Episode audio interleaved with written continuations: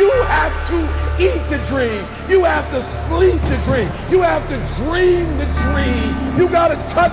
You have to see it when nobody else sees it. You have to feel it when it's not tangible. You have to believe it when you cannot see it. You gotta be possessed with the dream. The dream. Yeah. What's up, guys, and welcome to Straight From The Chest podcast. My name is Justin Groff, and I'm your host in this personal development, personal growth podcast. Listen, if you are new to the show, I just want to welcome you. I want to thank you for taking your time and giving me your listening ear. It means a lot to me. If you are coming back for the second, third, or 127th time, I just appreciate you just as much. Thank you for giving me your listening ear again. Thank you for giving me your time. And if this is a podcast you derive value from, please do me a favor and share it on your stories, share it on Instagram, tell it to a friend, just promote more awareness over the podcast. It would do me a great service, and I'll be very, very appreciative of it. Thank you in advance. So listen, guys, we have a guest today, and his name is Chris Kacher. He's a good friend of mine. Known him for, 8-9 years. Chris, introduce yourself, my brother. Hey, man, thanks for having me. Appreciate it. Chris Kacher. Known this guy. Love this guy. And it's been like 8 to 10 years now, but realtor on the Central Coast, super passionate about the career and kind of just getting started 3 to 4 years in, but loving it. And obviously love just growth in general. So love to be associated with you, man. Thank you, bro. I appreciate that. Well, listen, I've been wanting to have you on the podcast for a real long time, since before I really, when I toggled the notion of wanting guests, you were the one that came to mind first. And, I don't mean to backseat anybody else that comes on the podcast, because everybody that I bring on here, I want to talk to. Everyone I'm going to bring on here, I want to talk to. But we've had a history, and it started in fitness. And it started when, for those of you, just to get people up to speed here, I met Chris in the gym, and it was on Fitness 19 is where we both work out at. And Chris wanted to become a trainer, and he got certified, and he was on his way to becoming a personal trainer. And I was a fitness manager at the time at Fitness 19, and I don't like, and I don't say this, I say this begrudgingly because I don't, or not begrudgingly, I'm sorry, I say this reluctantly because I don't like to not like trainers. I want to like every trainer, mm-hmm. but there are certain aspects that encompass a good trainer. And if you don't have those, then it doesn't matter what you know, what you learn, what extended credentials you have. It doesn't mean anything to me at that point. When I'm looking to vet a trainer for the team, whether it's my own team now personally at my studio or whether it's for Fitness 19. Sure. And the thing that I loved about you was your ability to be so personable and allow a comfort to kind of overcast between you and the person you were talking to. And that goes a long way with being a personal trainer. So not only that fact that you have that, but you're a very likable person, and you're such a the energy that you emit is such of is one of. It just makes you feel like I can do this, you're inspiring. You know what I mean? And thank it's you, not brother. Only the way you lift and the way you talk to people, but it's just the way that you also live your life. And one of the things that I really admired about you is people that are just tuning in for the first time, or maybe it's their fifth time, they're used to me talking, sure, and they're not used to me having guests. But the fact of the matter is, the person that I bring on has to be able to deliver something of value to this type of platform. I didn't know this until a week ago, but we're in the UK, we're in Canada, so we got listeners all over the world, man. And this is something that I was told by my tech analyst, my guru friend Ramon, that we talk about a lot. And he was reluctant to even tell me because he knows I don't want to hear about analytics. I just want to focus on the process, and that's it. And just getting content out there and getting more episodes done that are hopefully valuable to other people that listen in this growth and development department. But so anyways, that being said, I want to give people context to the reason why you're even on here. And one of the things I admired getting back to the thing I admired was the fact that you didn't have an ego. And that's one thing that I don't think I've ever told you this before, but I would see you working jobs that I knew you didn't want to work, man. Mm-hmm. I knew you didn't want to bust tables at Via Cantina. Yeah. I knew it, and not because Via Cantina is a horrible, because it's a great restaurant, but I knew that was below what you wanted in life. Hmm. And I would see you doing Instacart, and I know that's not where you want to be, dude. Mm. I know that you want to be somewhere far above that, and it's and your level, your caliber of human being isn't one that does. And there's no flack on people that do Instacart or bus at restaurants, but it's not where you want it to be, and it's something that you only saw yourself as going through the process of in order to get to where you want. You mentioned you came on the podcast and you said, I'm real estate. Sure. But that's not everything that encompasses who you are or how you got to real estate. So what I want to know is, tell me and tell the listeners about the driving process, the things that kept you going, the constituents that kept you going in the process to become the real estate agent that you are today. And then where you see yourself going in the future, because the way that you facilitate and move in real life based on what you're willing to do and willing to sacrifice your ego for, mm. which is a lot of men would not be willing to do that. Sure. It's not something that comes easy to men. Let me make that very clear to the listeners. It's not something that comes easy to men, for men to subjugate themselves willingly to be at a position where they want to be one day, knowing that they're not there yet and they have to go through other rocky terrain to get there. Mm-hmm. That's not something that most men for sure, but most people in general are not willing to go through. That's a really good point, man. And first of all, I don't think I've ever felt this pretty in my life, man. Thanks for that breakdown. You deserve it. For real, man. I appreciate the kind words. Really do. And, you know, just coming from yourself, man, I admire you a lot, bro. Same thing. And the same thing can be said about you. You know, I've always been this almost like a bigger brother feeling. You know, I look up to you, and I've always felt this kind of draw to you. I think a lot of people feel it, like, you know, to you. You have an enigmatic personality, I want to say it, where you can just draw people in. And I always admire that about you, how you can kind of float in a room of different people. And just, you know, you can build relationships with any type of person, which I feel like that takes a very high level of consciousness and evolution as a human. Again, just as a man too, it's harder for men to do that. So I want to admire you about that, man, for sure. Thank you, man. I appreciate that. 100%. So as far as, you know, like getting to where I am right now, I think, I don't know, I've dealt with death in my life, both with my mom has brain damage, right? So that's almost like a death of her in a sense. My brother passed away. And so I think I've dealt with death a little bit in my life enough to be like, you know what, one day my ass is going to be gone. Is there really a risk at that point? Like, I've dealt with death. I'm familiar with it. And so I'm like, well, what's the worst thing that can happen? I get on a phone and cold call and someone tells me to fuck off. Okay. Like, it's just like another L on the way to a win. So I guess does that kind of describe like the journey of how I kind of see going forward with real estate? Is that kind of...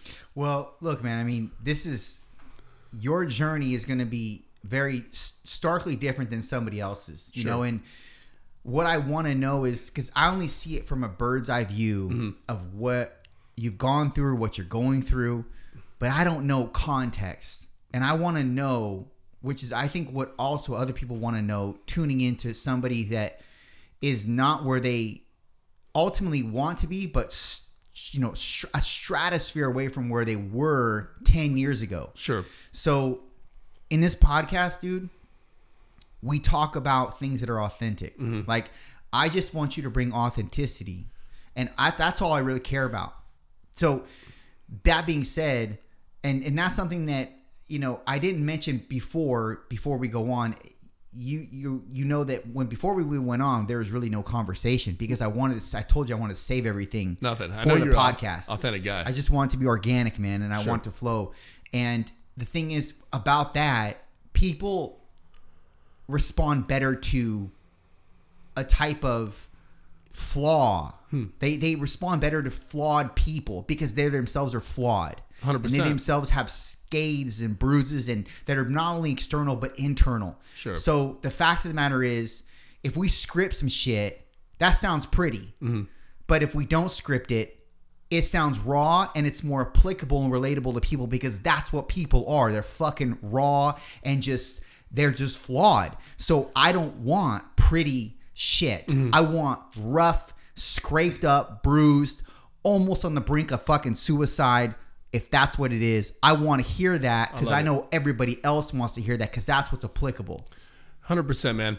So I guess if you want to go back, I guess let's go 5-6 years ago when I was about to, you know, I was training with Justin, and I'll never forget this, man. You told me you gotta start eating steaks instead of chicken, man. That was funny. Like, we gotta get you to eating steaks. So that was like when I was 26, so 7 years ago. But flash forward 2 years, I was trying to figure out what I wanted to do because training wasn't my really my gig. I liked training myself. I liked training, but it wasn't like that passion wasn't burning in my chest. You know what I mean? That I was looking for.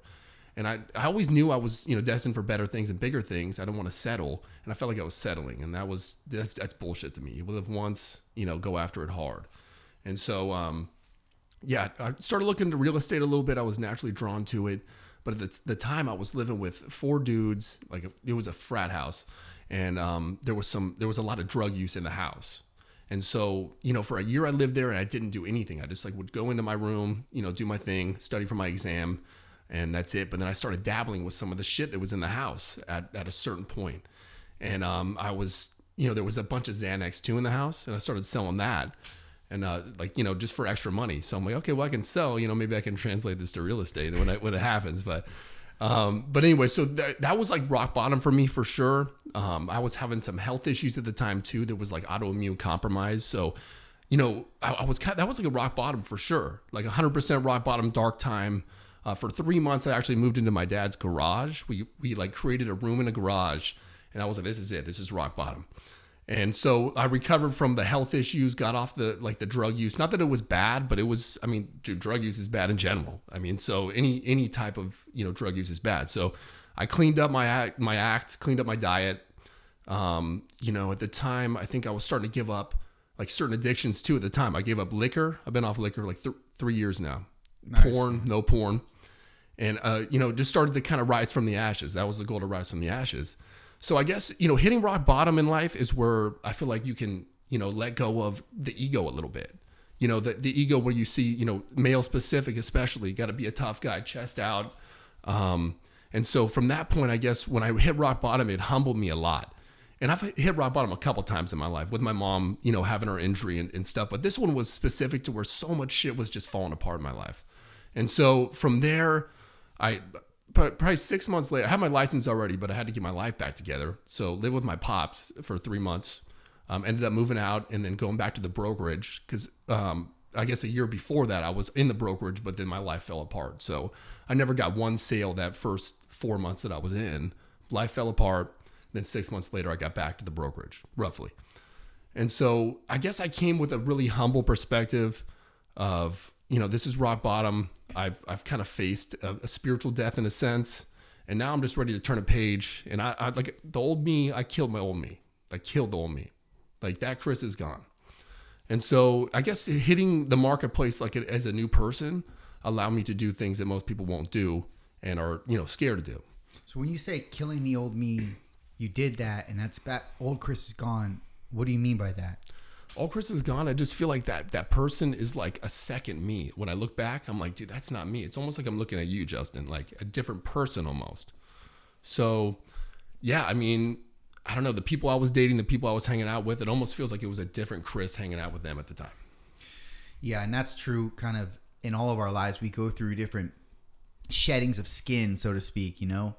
And it seems like it happens respectively around your late teen years, and then kind of in your early 20s you kind of venture into a new process of life, and then like in your 30s, and then I'm sure it's going to be that way ongoing until maybe we're, you know, retired, around the retiring age where but it's just, you know, in terms of my in my own journey, I've seen the same thing. I'm not the same person as I was 5 years ago. Sure. Not only the way that I speak, but the way that I think. And it's my circumstances that have caused me to become a different individual and evolve, so to speak. And look, I mean, if we have a problem, we're as humans very good at finding solutions to the problem. It's the reason why we've evolved over the millions and millions of years.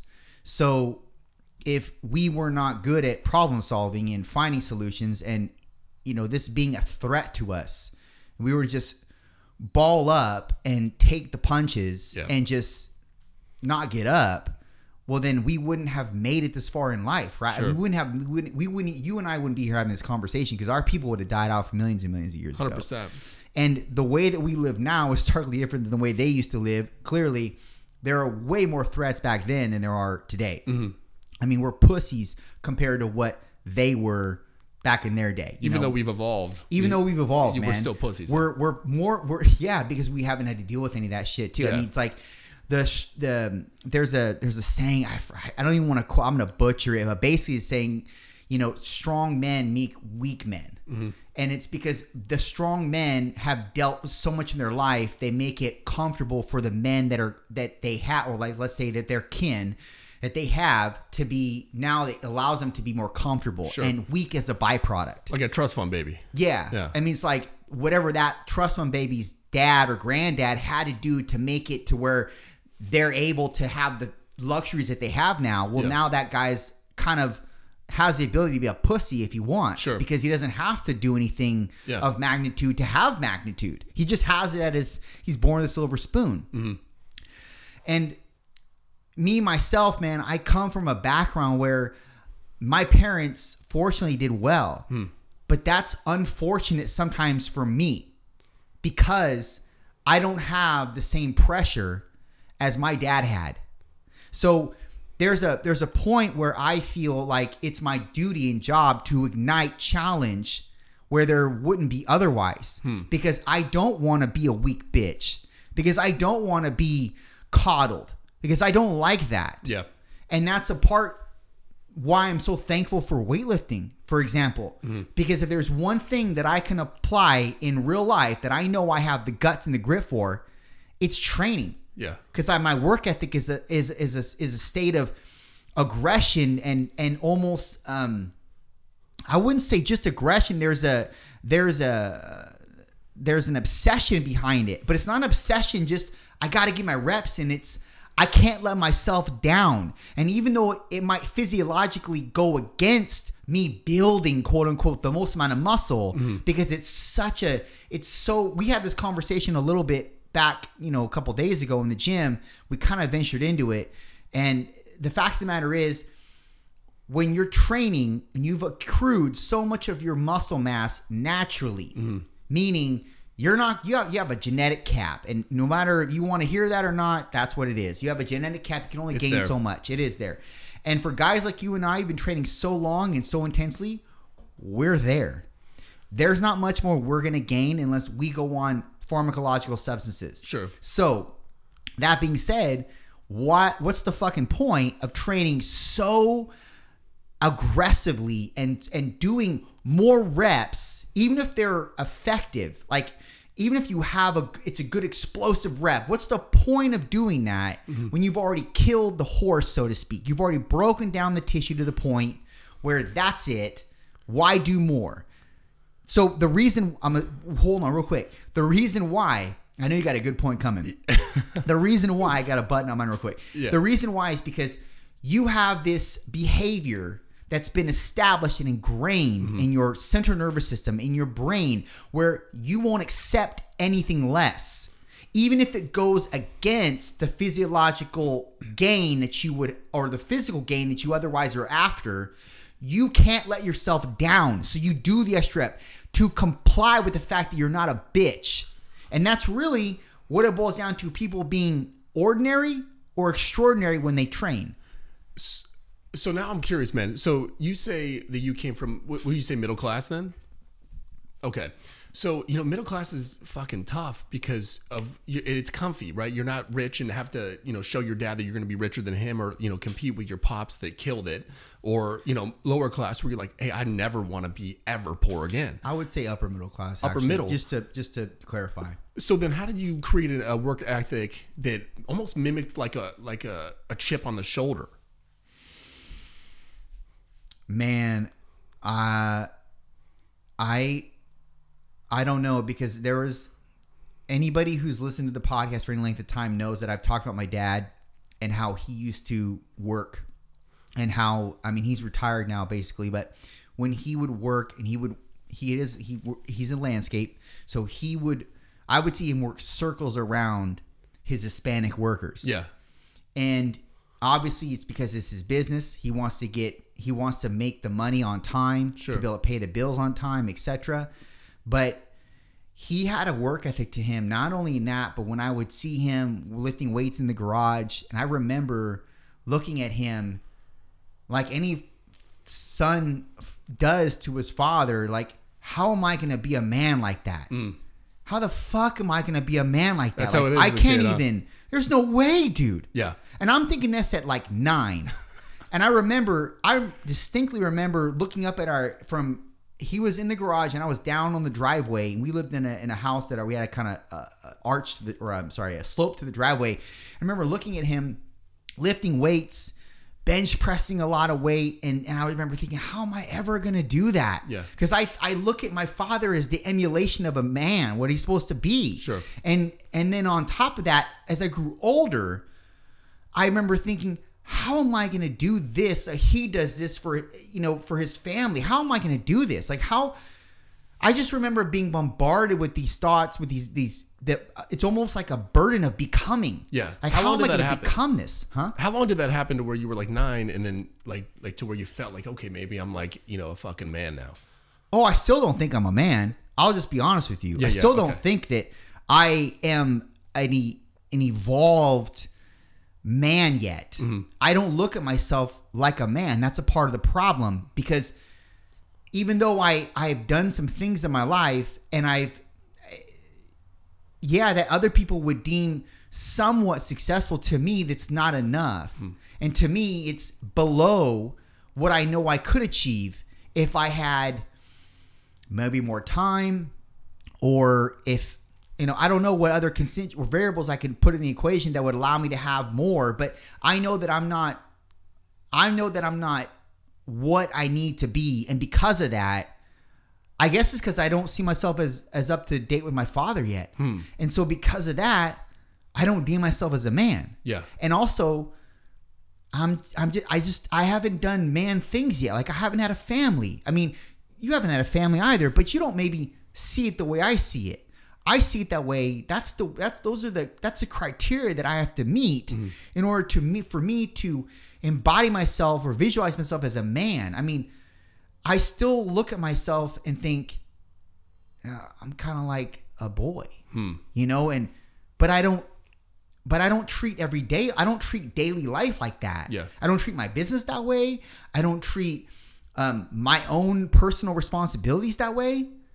But I haven't done enough for me, I feel, to be able to call myself that, a man. Okay. And I know that's kind of subjugating myself, but I'm not going to not be honest with you, with anybody. So I might not say anything, but when I'm asked the question, especially on this platform, I'm going to tell you the authentic truth. That is. Yeah. So when I found weightlifting, it was something that showed me I do have grit. Sure. I just have it in a different application, because my dad never lifted weights like I did. Yeah. He didn't train like I trained, but he also, and his work was more laborious than my work. I'm a personal trainer. It's not laborious. Landscape is very, very actively a laborious job and vocation. He did that his whole career then? Yep. Okay. Gotcha. How many years? So they've been in business for over 40. Over 40? Shit, mm-hmm, that's a lot of longevity. Yeah, man. Good for him. Well, it was also the knit between my mom, my mother, and my father. They have the business together. So, you know, my mom is a big crux to their trajectory climb, because, you know, my dad is a standard man in the sense that he does things, you know, he's going to be hard when he does things, and he has the best heart that I know of. And I'm not just saying that because it's cliche to say your dad has a good heart or the best heart. You mean it. I mean it. Yeah. And that's really in part where I got my heart. Okay. I feel it's from my dad. You're a pretty compassionate dude, dude. Thank you, man. Being a tough, gritty looking motherfucker. you got that empathy on point, man. And I derive it, I feel, from my father. And that's, you know, the fact is still, even with that being said, we as men do things rougher. Sure. We don't like to talk. We like to do. And so because of that, him not having that component as handsomely as my mother has, they make a good unit to be able to, you know, work through kinks in the chain and keep going, you know? Yeah. So I think it's both of them that made the dream happen, but, go ahead. It's one. They've been married just them. They've never been married to anyone else. Mm-hmm. Damn, that's good. Yeah, for sure, man. I mean, the dynamic of the male female, it seems very traditional between you and your parents. And it seemed like it worked pretty damn good. That's the way it should be. Right? Absolutely. And I think, you know, we live in a society where it's taken away a lot of that masculinity. It's demonizing the masculinity aspect to it. And let's talk about that. So, you know, I see you as a masculine male, you know, for sure. So, you know, so are you just trying to emulate what your dad did and be that, or, you know, how do you keep that masculinity drive in maybe a world that's telling you not to be? I don't listen to it, first and foremost. I think it's bullshit. And even though this is a controversial topic with people, it shouldn't be. Because we are biologically one way and females are biologically another way. And that's just truth. And why would you dispute facts? Yeah. So I don't dispute that. When people, there's a spectrum for males, like there's a spectrum for females. And, you know, on one end of the spectrum for a male, he can be fairly more feminine, effeminate, but it doesn't mean that he's not a male with biological male components. Yeah. So with a female, same thing. I've met masculine females. I mean, we have a lot of them in the gym. Totally. You know, because most females that are working out and actually training hard and heavy, I mean, that's a bit of a masculine characteristic. Yeah, totally. But you wouldn't categorize them as a male. You would categorize them as a female. So, I mean, there's a spectrum here, like with anything. And I don't. Even though I see myself in ways people will never see me, because that is who I am. I have a very, very rough grading scale that I use on my own person. Is it a daily basis thing, or you check in with yourself on this grading system? It's a moment by moment. Really? It's everything. It's the podcast. It's my training. It's my work. It's my personal life. It's my trajectory where I think I want to go, what I think I'm supposed to do. It's everything. So you're conscious of it all day, every day. Damn, all really? Day. You've been like that forever. It's everything. It's the way I fucking dress, the way I do my hair, the way I present myself, the way I talk, anything. It's anything, dude. So what do you think happens when people try to pacify others? So pacify others in like what context? Make them not feel uneasy, giving them the feeling of like, I'm on your side, man. You know, like this is not they don't want to be in any way confrontational. Sure. Where do you think that leads when people are ultimately out for themselves? And I don't mean that from a selfish standpoint. I mean, I know you care more about your life than you care about anyone else's life. Absolutely. Everyone does. So it's like, where does that go when people are trying to develop and circumvent their situation to be optimized? Well, I think you're just not, maybe not, you know, and you haven't, your sense of identity, you're not true to it. You don't feel strong enough in yourself to even create some sort of conflict that might be beneficial towards a relationship. Like, you know, if I talk to you and I'm like, hey, Justin, man, you know, like, I really don't like what you're doing here. And I think I see it affecting you, but I don't want to have that conversation because, man, what if Justin isn't my friend anymore? You know, I think, you know, and it takes a true, you know, that's true love to tell someone where they're fucking up. You know, and I think the people are losing that. And it's a whole generation of softness. Oh, I don't want to offend you. Offending is a good thing. I hope you offend me, because usually, you know, if the purpose is good, you know, that's going to strengthen the relationship, I think, personally. Well, an offense shouldn't be taking the way that it is been taking nowadays, whereas people feel like, well, now I have a sense of duty to reciprocate, because look, if you offended me, well, now I have to fight you, or now I have to fight you with something. I have to bring an element of contention to the matter because you've given me a reason to do so, because we're offending. So there could be comments that are offending. There could be facial expressions that are offending. For sure. But you have to learn to be able to walk past it, don't listen to it, and just continuously navigate where you want to go, because ultimately these people are detours, and these offensive, if you allow things to offend you in such a, and you're hypersensitive to certain things, right? That can be a good thing in terms of where your journey is going or what you want out of your life. Yeah, totally, man. I mean, well, I feel like, you know, if you're offended and you take it personal, like in sales, when someone says no to you, it's not, they're saying no to your offer, not no to you in general. Like, no to Justin, no, I just don't want to train with you. Maybe I have a better trainer that fits me, or I just am too insecure to go to you, you know, whatever. So I think, you know, taking offense to things, you can use it to your benefit. Even if like the person that hates you the most calls you out about some stuff, there's probably some truth in there that you can use to get better. You know, but I think that, you know, society in general is so soft nowadays that they want to take such offense to where it's almost like a personal attack. It's like they're attacking you.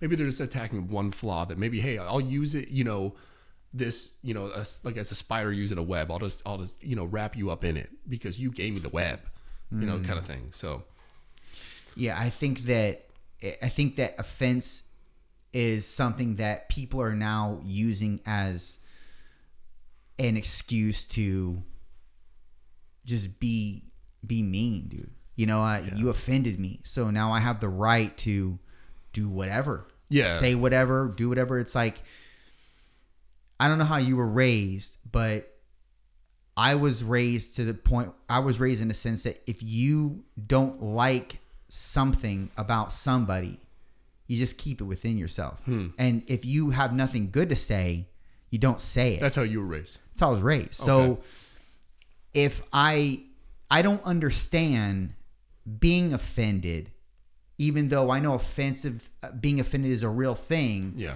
I don't understand. Maybe because I'm not a sensitive person with most things. I'm sensitive in some things, but I wouldn't say that I have to learn, if you don't like it, if you don't like what I say, fine.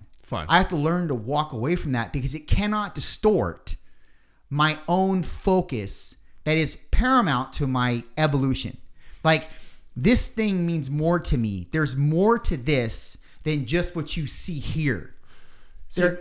Go ahead. No, that's it. Off. Go ahead. Well, to your point, I feel like you have these focuses and goals and dreams and visions. And when people don't have that, it's like you can be detoured by anything. You know what I mean? Like, one comment can set someone off for weeks or months or years. And so I think that's the true gift of having a real purpose. Whether, you know, it doesn't have to be massive, but just having something in the future to where it's like, whatever, you know, because I know, like, there was an instance in the office the other day where someone called me, like, I forget, like fake or something like that. Like, oh, you're so fake to certain people. And like maybe 10 years ago, that would have thrown me up, like, oh, fuck that person, you know, whatever. I'm not fake. I'm this, that. That's one perspective in the scheme of things. And it's like, what is that going to do to me to waste 30 minutes of my time, you know, just steaming and being pissed about it, where I can just get back, focus on my goals and go, you know, the straight path to my goal. So we understand that there's different aspects to our persona.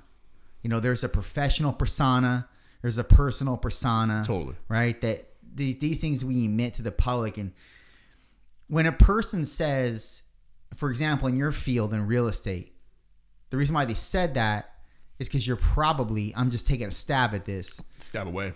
It's probably because you're accommodating to the person that you're meeting with, mm-hmm. the potential buyer. You're overzealous in this accommodating stance that you're taking.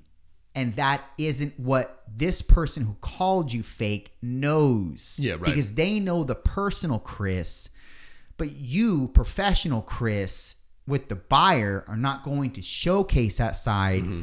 Why? Because, well, here's the reason why. They don't need to know you on that level. Right. There are elements that you could salt and pepper in that are real Chris-like, real personal Chris. But the reason why you hold on to those sort of things is because the buyer doesn't really care about those sort of things. Right. So you facilitate in a professional manner. Now, there's a spectrum to being professional. We can debate that, or we can agree with that. Because here's the thing. In my job, I'm a personal trainer. Yeah. In your job, you're a real estate agent. Real estate agent has a much more grandiose element tethered to it, whereas personal trainer is not so much. You don't really have to be professional as a personal trainer. And I would argue that the more professional you are, the worse trainer you are. No kidding. Because you're losing sight of the personal aspect, which is first in the forefront mm-hmm. of the title, personal trainer. Yeah. So you lose sight of being personal, because we all know being personal means you being relatable. We all know you being relatable is going to be predicated on your ability to be vulnerable and showcase who you really are. Mm. So there is a sense that I screen certain things before I say them. Yeah. That's the extent of my professionality. But everything else is all sort of autonomous based and very personal, and I want to absorb that person. The best way I know how to absorb that person is to find Justin himself. And I hate to speak in the third person, but for context of this conversation, we'll say that. I know that the only way that I'm able to do that is to be Justin, not being any kind of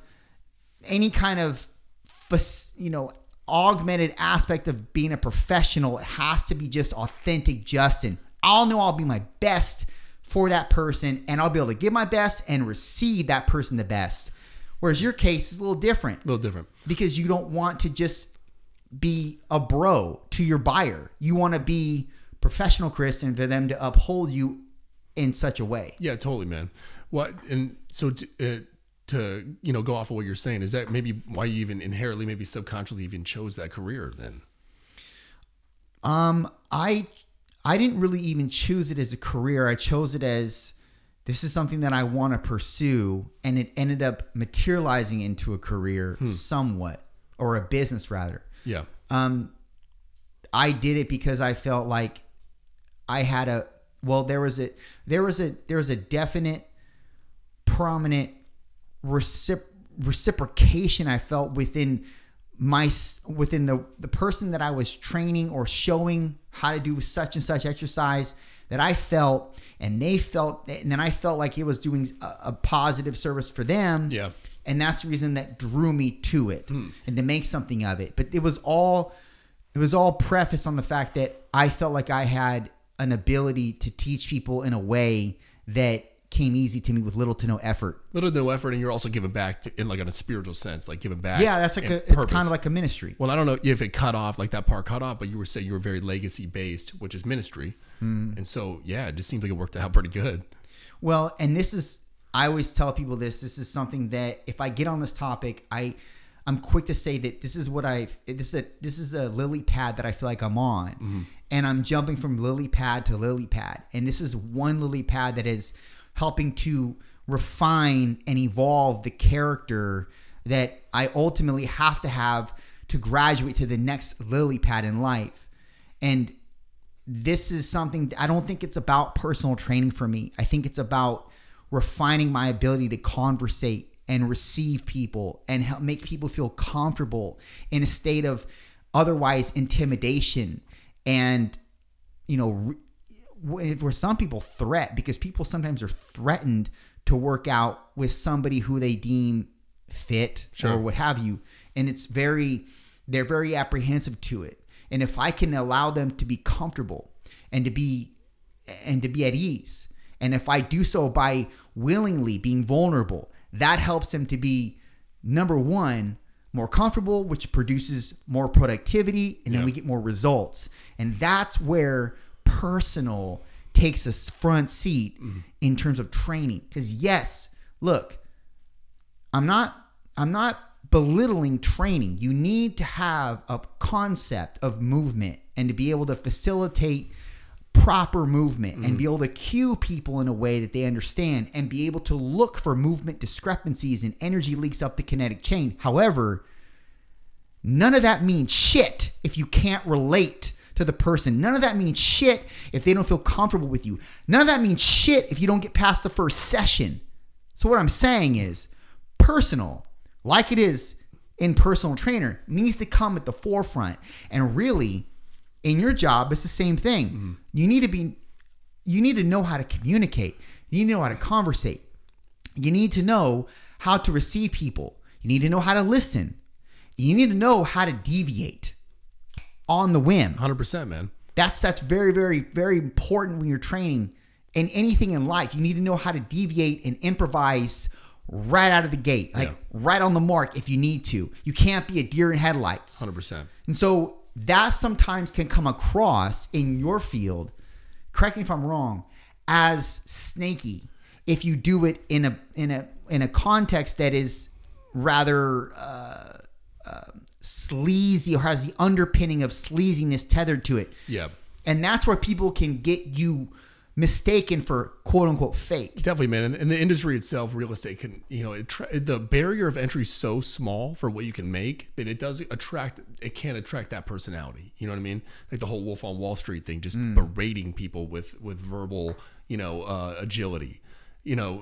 There is that for sure, but there's like an ebb and flow to a relationship, like to you too. Like, you got to know when to drop back, or you got to know how to, melt resistance, but coming through with a pure way. Like, I've told people, hey, don't sell the house. Like it won't be beneficial, or I can't sell your house because I can't show the shit because it looks like shit, but it's a pure motive because I know it wouldn't do well on the market if I can't take great pictures. Right. So I think learning how to, create a symbiotic relationship, but with pure motives is like, the ultimate form of like human interaction that I'm striving for every day. Cause dude, there are days where I'm like, damn, that's a big check. Like I want it, Yeah. But just being real. It's hard to let go of that, knowing that you'll have more financial freedom for sure if you collect that check, 100%, man. You gotta sleep with yourself at night, no matter who you're sleeping with. Or, there it is. There it is. And that's integrity. Integrity, man. And that's important. And that's a lot of the construct that people miss is short-sighting themselves for the temporary reward, knowing that ultimately down the road it's not going to lead to anything fruitful, or at least what they want ultimately, which is people want to follow a good character. Yeah. And that is all encompassed around in your ability to be integral. 100%. And maybe allow the sell or allow money on the table when you could make it, knowing that it goes against your better moral judgment. So when you say, I can't show this looks like shit. Yeah. So that's an element of authentic behavior. 100%. And to some real estate agents, that would be like, I can't say that to that person. Yeah. And there's a way to say it that isn't intrusive. Totally. But that's what I'm talking about. People can respect and receive that because they know it's real, and they almost honor it more than if you were to say, say it in some sleazy way, or, I don't know, pacify them. It's like they can trust you now because they now know. That's like almost they're almost like dissecting you, and you've now allowed them to know an element of you that is real, and because of that develops more trust within them. No, totally. I mean, the whole thing of like, it checks a box to something to where it's not even verbal, like they just feel it in them. So it's like yeah, I'd rather let Justin down now than have to like kind of like lie to you and then let you down later. Like I'm gonna list my house, your house for $1 million, but I know it's worth $920. But I'll, you know, I'll just beat you up for 3-4 weeks into the escrow process till I get you down to $920. Now I'd be like, Justin, hire someone else, but your house is worth $920. And at that point, it builds a good rapport. And you're not looking to just sell this house. You're looking to sell multiple houses and have a great reputation. 100%. And to your point, a legacy. Like I want, you know, my kids to know that, hey, their dad did right. You know what I mean? Like you walk the straight line. You know, and there has been times in my life where I've not done that. Not with, you know, real estate, but just, you know, in the past. And it's like, oh, I hate that feeling. And I just want to like get to the end of my life knowing that I have as little amount of those feelings, you know, possible. So be on my deathbed knowing, you know, I did a pretty good job. Maybe 99% of the time I was pretty damn good. Yeah. And on a moment by moment, or I should say day by day, you know, when you're able to lay your head down at night knowing that, look, man, I don't have any of these unanswered feelings. Like I've attended to all these feelings with an integral approach, and I feel good about them. That's what it is. It's like not leaving any stone unturned, and even if it's in conversation with a homie, or if it's in, you know, a professional state where you're talking to a buyer. Yeah.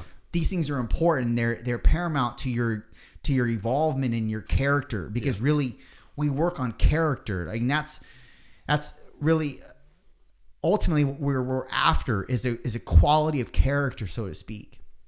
And all these things are really levied on your ability to interact with people, how you treat people. It's your way of being humane. You have that or you don't. And some people are so jaded by money and so jaded by power, and they only want they want power over certain circumstances or situations or people, and they want more money, and that's all their strive is about. It's just, I gotta collect more. It's like, at the end of the day, yes, you want to collect because you want financial freedom. Like you want that check, like you were talking about, because you know what it can do for you, for your family. You know what it can do for your sense of security. Yeah. But at the same time, you want to earn it morally and integrally. And there's a way about that, doing that. There's a way to go about that. It doesn't just happen. You have to actually refine that element to you, because naturally we are just hungry and we just want to collect and we just want to gnaw at anybody that comes in the way of that. But that's like our animalistic brain. Like the hunter-gatherer. Exactly. You know what I mean? We want that. But there's a massive and imperative element to this that's fit into the equation. That's called people, and doing so in a moral, just, reasonable way, like facilitating in a moral, just, and integral way. You know, and I feel like, you know, allowing yourself to be cognizant to feel both. Like there's been in the past where you made the wrong choice and it lingered with you. There's been in the past where you made the right choice and it lingered with you. What do you want to linger with? You know what I mean? And being cognizant enough to like feel the shitty feelings when you made it wrong, and look back on it when a similar situation comes. But I don't ever want to feel that way. Like being, you know, emotionally intelligent enough to do it, allowing yourself. We all have it, but you know, yeah, being that way. Yeah, unless you're a narcissist. If you're a narcissist, then you likely don't give a shit. Yeah. And you're just out there for you. And you don't care who you hurt. And hopefully, if you're listening to this, you're not that person. And you actually care about the betterment of others and the way that you impact or do not impact others. Sometimes it's better to, if you don't have any impact to be able to deliver to anybody, sometimes it's best to not impact them at all and just walk away and just let them be them. And maybe... what I mean by that is let them interact with somebody who can impact them or does have something to deliver or offer up that's positive or of benevolence. And that's something that I think there's utility in that too. But real estate can be a sharky game, bro. And a lot of people, like personal trainers, there are a lot of personal trainers that treat the craft of personal training integrally. And then there are a lot that just use it to fuck girls. Yeah. And like real estate, there's a lot of people that actually care about the home that they sell and care about getting people into the right home. And there are other people that just want to sell. And I know that, look, I know that that's the reason why you're going to be successful in not only real estate, but just anything you do.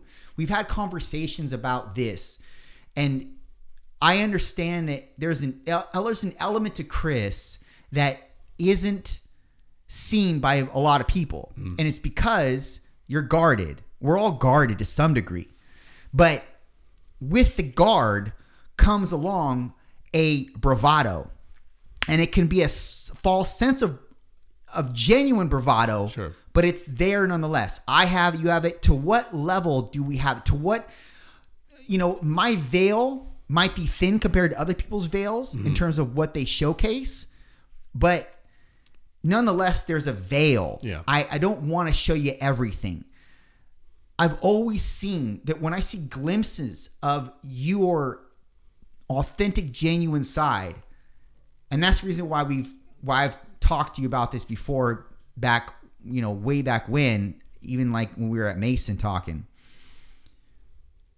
I relate the best with who you are from a genuine, pure state. Hmm. Even if I was buying a house from you, I'd still feel that way, because that's relatable. And I respond best to that. And I think you actually transfer best when you're that way. Dude, 100%, man. Well, I feel like just in spiritually speaking, when going back to, we're pure in nature, right? We're pure love, pure gratitude, just pure energy. So when you see a sense of that, it's like, oh my God, I'm seeing the infinite in a sense. You know what I mean? Like, damn, I just forgot about that. Like, that's who I really am, right? I mean, that's what enlightenment is, when you get rid of what you're not, personally.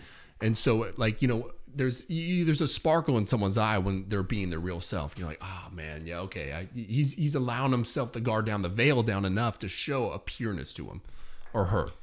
Right. And that's super important when you're just trying to convey, and you're trying to convey in life, in everything you do, to people, to showcase your ability, your worth, your merit. Like, we as people are trying to convey in multiple avenues in life every single day. Sure.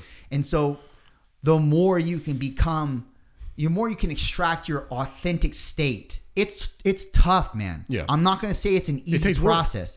It definitely. And it's one of stripping. You have to strip. It's a stripping. And be able to willingly strip yourself of the natural propensities you have to pacify others. When it's like a death too. I mean, really, we're all scared of dying. Everyone knows it's the unknown, right? So it's actually a death while you're alive. I mean, that's like the whole, again, the spiritual sense, die before you die, so you don't have to die. But we still have to go through this dying process of stripping away, to your point. And that's like literally to a sense of like evolving and not dying. It's like a tack to that. Mm. So it's like, it's like work. So what helps you make that a reality? Like, what helps you navigate the stripping of who you are and what you want to be? Well, I don't know, it might have got cut off, but like the rock bottomness of just be like, oh man, I got it wrong, dude. Like, I thought I had all the answers and I didn't, because I wouldn't be hit rock bottom if I had all the answers, right? And so humbling yourself enough to like, not, okay, maybe I got to shift. Like, just like a market shift, when there's a seller's market and a shift to a buyer's market, you got to shift. And just being like, not hold on to your old self, strip away, like you're saying, but like allow yourself to be vulnerable enough to be like, okay, you know what? I can rise from the ashes. I can reinvent myself, and believing in yourself enough that you can do it, because we all got it in us. We can do it. Well, that's an ego thing, and it's hard to strip yourself of the ego. It is. It's way easier said than done, man. And it's even worse when you're a man. Right? I mean, I can't 100%. Talk to them because I haven't been a female. Yeah. But it is hard when you're a male, because there's a dominance hierarchy that's massively prevalent in our society. And it's, even though you're not going to be a Warren Buffett or a Bill Gates and have that kind of societal, prominence, you still, within your own community, you still have this urgency. It's innate in our biological wiring as males to want to dominate the hierarchy to some degree. You know, and how you go about that process is one of very fragile, man, because you can lose yourself in being a monster. Yeah. And you can lose yourself in also being too passive. Right. You gotta run the fine balance. Yeah. And what the fuck is balance? I don't understand balance. That's hard for me to navigate and coordinate within my own life, is for having balance. Yeah. So it's like, and it's almost like days we want to be a monster and we don't care. We're just a monster. And there are days we're like, I'm just, yeah, it's fine. Passive. Yeah. You know what I mean? Like, yeah, do what you want. You don't have many of those days. You don't have many. Yeah. No, you. Well, I don't, I'm just trying my best to I'm never going to be balanced. And I don't applaud balancey, because I think that's being lukewarm. Yeah. And I don't think you should be lukewarm in anything you do. I think that there's scale to being hot or cold, but having both elements and not just you know, not just merging into the middle, because it's there's comfort there and there's compliance there and there's that and the other. I think that you need both elements to your being, hot and cold, and no one to distribute the hot water and no one to distribute the cold water. Well, I think you nailed it on the head. People want to, comfort is such an appealing thing, right? For, you know, hey, might as well just chill. I'm not going to be like, you know, my best self or even strive. I could just chill and coast the rest of my life, going back to, you know, people staying on Social Security versus actually getting a job. And, you know, I'll just be, you know, I'll chill, not get too hot, not get too cold. I'll get to the end of life and I didn't cause that many waves. And it's appealing because it's like, there's like the potential of death, you know, in acting out, right? Going back to primal again. But it's like being vulnerable enough to go into the world to know, like, I'm gonna be extreme. Take it how it is, and then the balance portion is, I think, is being present wherever you're at. Like, I'll be present with you for an hour. Maybe I can't spend as much time with Justin as I can on my business, but I know that hour I'm gonna be intense and focused and present. And I think that's giving your full self to someone or the business or whatever. So, but yeah, balance is, I think, it's bullshit for sure. I agree. Well, my man, we got about an hour in the books. I just want to appreciate you. Yeah, I do appreciate you, too, brother. I just want to thank you for your time, bro. Thank you for coming on, for being able to carve out this time for me, man, and really for my listeners as well. I'm sure they took away some very, very great valid points from you, man. And I hope we can do it again. Dude, absolutely. I look forward to it, man. And I just want to, you know, tell your viewers too, like, you know, I'm seeing Justin 2 feet away from me. And like the passion you're throwing into your this project, man, and your podcast is like, it's so cool to see, man. I know you care about your viewers so much, and the authenticity you portray, I think it's gonna really affect you know people out there, man. So it's you're doing a really good thing for people, bro. I appreciate that, man. Yeah. Thank you so much, 100%, brother. Done.